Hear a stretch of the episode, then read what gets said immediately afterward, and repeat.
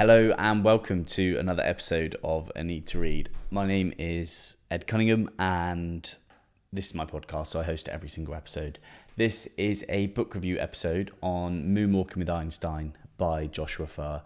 It's a book on explorative journalism. I mean, I thought I actually made up the term until I Googled it. Um, and I hadn't. It was a thing, obviously, it was a thing.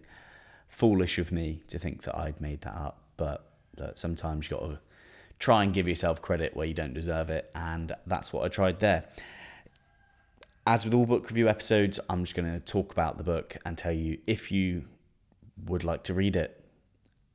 Hopefully, by the end of the podcast, you'll be able to make that decision yourself. But before we get into it, let's just talk about how I need to pay bills because I'm producing a lot of free content. This is always going to be free. Um, you're never going to be charged for this podcast on Apple or Spotify, I'm pretty sure. But look, the podcast has sponsors, and I'm very proud to say that BetterHelp sponsor the podcast. BetterHelp, an American company, they provide an online therapy service to millions of people around the world. When you click the link that's in the description, if you're deciding that therapy is something that you want to explore, not only do you get 10% off, which I'll run into in one moment, but you get sent through to a questionnaire. You answer this questionnaire honestly as possible because, of course, the only way that you're going to get better if you're not in a good place is being honest with yourself and honest with others that are going to be there to help you. Once you've done that, 48 hours later, you'll be put in touch with a therapist and you can organize your first therapy session that is a very, very quick turnaround from my experience. When I first went to therapy, it took me three weeks to initially be seeing someone from when I had a first phone call conversation to actually seeing someone, and that was still private. So, BetterHelp of really providing that service. I, I, I can't do much to sell it. I hate to sell things. I just am happy that they sponsor the podcast. It's amazing that through my introduction, I've managed to help people get into therapy and hopefully change their lives for the better for the course of their lives as well. So if therapy is something that you're thinking about, maybe it's the right time for you. If you know that it's the right time for you to go to therapy, all you have to do is go to the link in the description, which is betterhelp.com forward slash a need to read. You then get 10% off your first month, which equates to about £20 off your first month. But honestly, if you had a spare £400 sitting around for two months worth of therapy, it might just change the course of your life. I think eight weeks of therapy is really when you start getting into it and uncovering everything to do with your past traumas, current traumas, whatever's going on in your life, basically. And like I say, I'm very proud to have them as a sponsor. If you decide the time's right, you know where their link is. It's in the description, or just head to betterhelp.com forward slash a need to read. Now, before we get into this, another way that you can support the podcast, if you like to, is head to buymeacoffee.com forward slash a need to read. On there, you can buy me a coffee, you can buy me a book. Um, it's just basically a donation towards the content that I make. No pressure, you really don't have to. Um, but if you buy me a pint or if you buy me a coffee in real life, then maybe you do it over the internet because everything seems to be done over the internet in 2021, including kids going to school, which is crazy. But let's get into the podcast. Let's get into the episode. I'm looking forward to having a chat about this one because I've got a lot to say. So strap yourselves in and let's talk about moonwalking. First thing I have to say with this book is on the front of it, it says the art and science of remembering everything. Now, I'd argue that that's bullshit because I'd literally just finished the book, got up from the sofa, went to my room to get my laptop, was looking frantically for my laptop, all in the cupboards, thinking I'd hidden it when I'd gone out or something. And I was like, oh my God, someone has stolen my bloody laptop. What is the point? You know, when you lose something, like, what? You get into this real existential crisis, like, what is the whole point in life? Oh my God, I've lost this. How have I done this? It was so annoying. And I looked around my room, didn't think it could be anywhere else, didn't think that would be even possible. Went back outside, my laptop was on the table just where I'd been, but it was just shut. So you're not going to remember everything upon reading this book. Um, this is in line with Memory Championships, which is essentially a memorization, a bunch of memorization techniques for things like decks of cards, um, names and faces, long lists of numbers, and long lists of things. And I'll run you through the techniques of remembering those things later in this review. But to give a bit of scope as to what the book is like. So, Joshua, the guy that wrote the book, went to the American Memory Championships and just was writing an article on it. He was just there to do a bit of journalism, write a piece for a magazine that he was working for. And then he got speaking to some people. And at this championship was a guy called Tony Buzan. This guy's like the, the memory guru. And when Josh was speaking to him, he said, This is a quote from the book. It says, Any self appointed self help guru that's made a king's ransom out of helping people raises the bullshit detector of any, any journalist. Because this Tony Buzan guy is like one of the best memorizers in the world.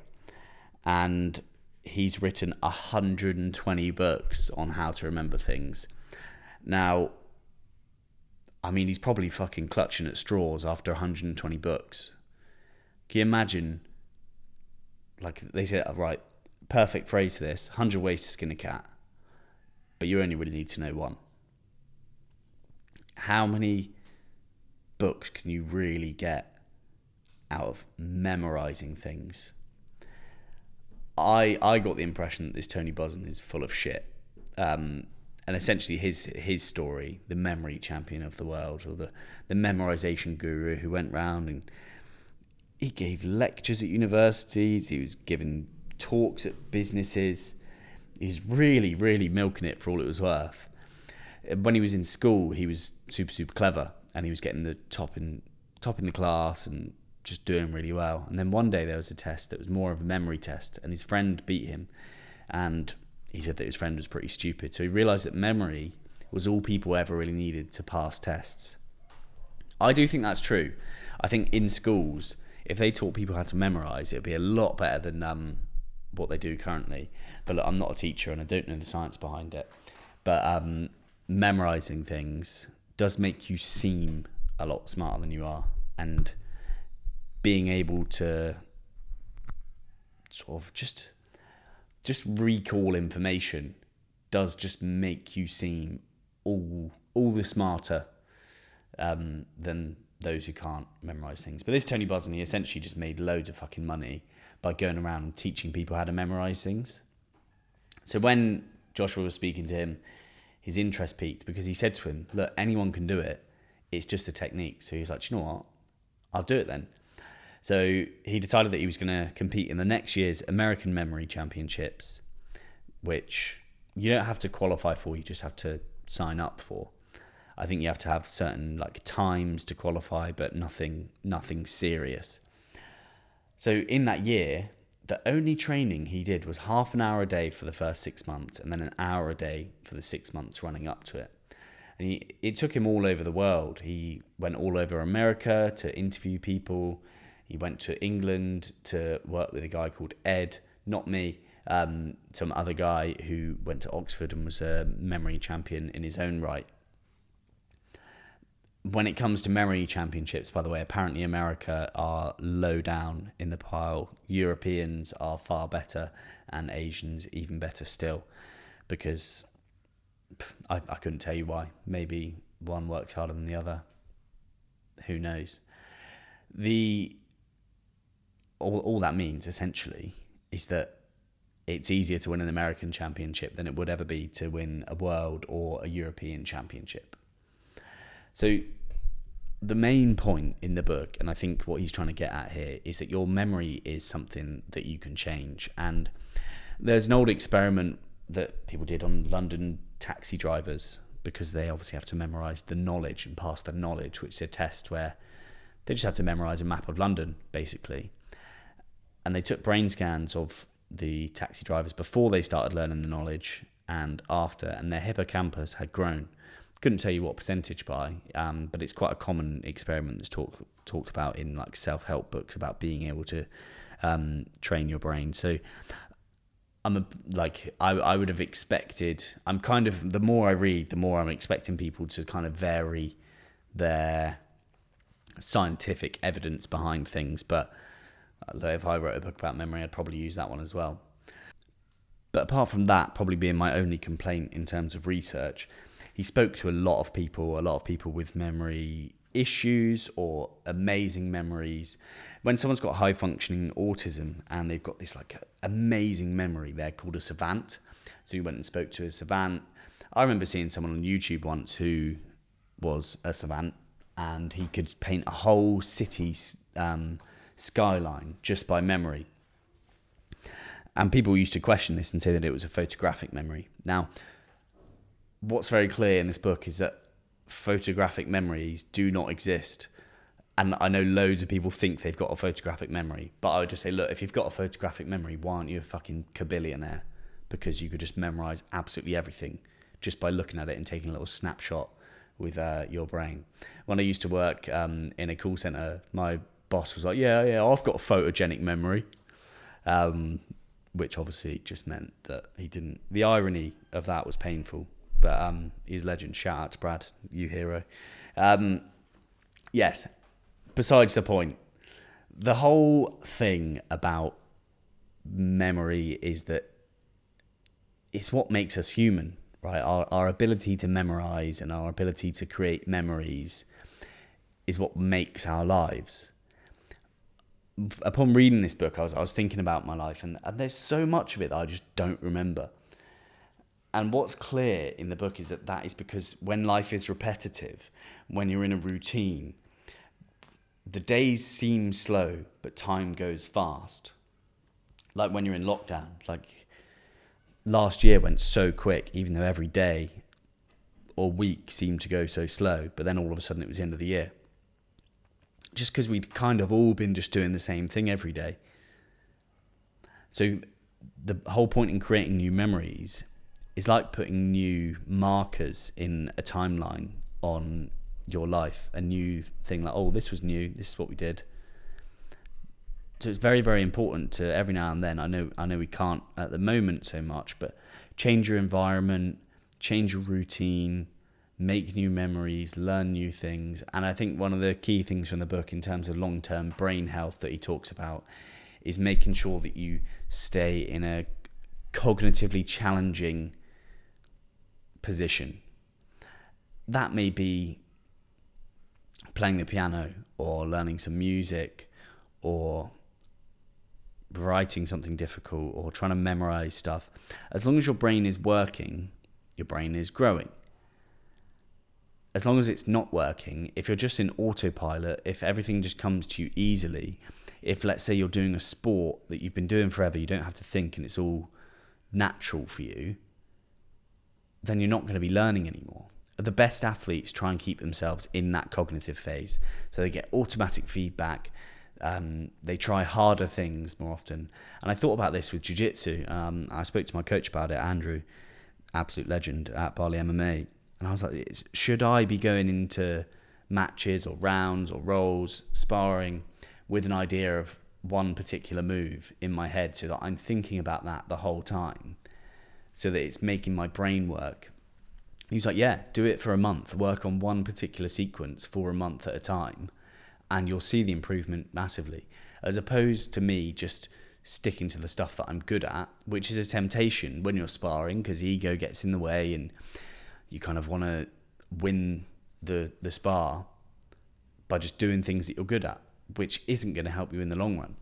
So I think this is a, a good call for people to do things that are quite uncomfortable and to do the hard stuff because it will serve you more in the long run when at some point you become so autonomous in absolutely everything that everyone thinks you're an absolute legend in whatever it is that you're doing.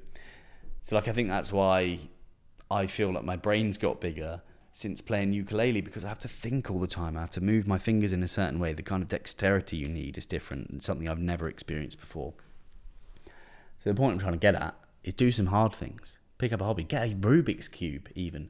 Something that is really cognitively demanding because I think a lot of us spend a lot of time just doing the easy things when it comes to using our brains and not trying to trying to stay out of mental fatigue. But I think obviously mental fatigue is is a good thing. Making sure that we're working hard. That's my little rant on that for the day. In terms of the book, obviously I said uh, my memories know better now but it does give you tips and tricks how to memorize certain things. So the first thing is remembering names and faces. So there was an experiment um, where they gave people, let's say it was 100 pictures of faces. These statistics are wrong, by the way. And they were asking people to remember names or faces. And the people that gave those names or faces, people that were bakers, for example, or hunters, they were easily to easier to remember than someone like a Cunningham, like me, because they could assign a particular role. They could remember for bakers, they could smell dough. They could attach all these different senses to this name and this face, which gave it extra layers, which meant you could memorize it better. So when you meet someone and you look at a person, and let's say her name's Lisa, but right, also I've met Lisa, okay, Mona Lisa, and then you just stick that person's face on the Mona Lisa you see her in three months' time, you haven't forgotten her name because you know that that's the Mona Lisa. So you've got to make names into a picture, and the more layers of senses that you can put into that picture. Um, let's say me, Ed Cunningham, I'd be like, right, um, bed for Ed, obviously, and then fox for cunning, pig for ham. So I'd like a, I look at my face and I'm like, right, bed, fox, pig, two, a fox and a pig on the bed, done maybe I could smell pig shit. My sister's name, Harriet. Um, what's that rhyme with? Chariot. Um, so I'd like two, because her name is obviously Cunningham as well. A pig and a fox on a chariot. Harriet Cunningham. Easy. So remembering names and faces, all you have to do is assign a picture to that person and just try and make it as memorable or as weird as possible. Now, another way of remembering like lists is a memory palace. So a memory palace is a place or room or building that you're used to. So for me, that would be my home, and it would probably be for you guys as well. So let's say you have to memorize a shopping list. Let's say you need to get some apples, oranges, um, and other stuff I'm going to make up as I'm going along. You'd assign those to different places in your house. So as you walk into your house, let's say you've got some pictures up on the wall. So you place the apple, orange, blackcurrant on the different pictures all the way through the house.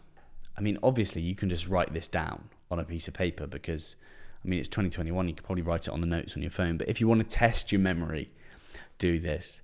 And you assign these, like, just things to places in your house. And, and when you shut your eyes and you imagine yourself walking into that building or place or room, you then see these different things and it's easier to recall them as opposed to just thinking, okay, um, apples, oranges, black currants, um, and the rest of the list. It's easier to have them set in a different place. So in the book, he asks you to memorize a list of things. Now, I can't remember all of it so far, but I remember all I had to do is I walked down my driveway and where the cars were parked, there was a big jar of pickles.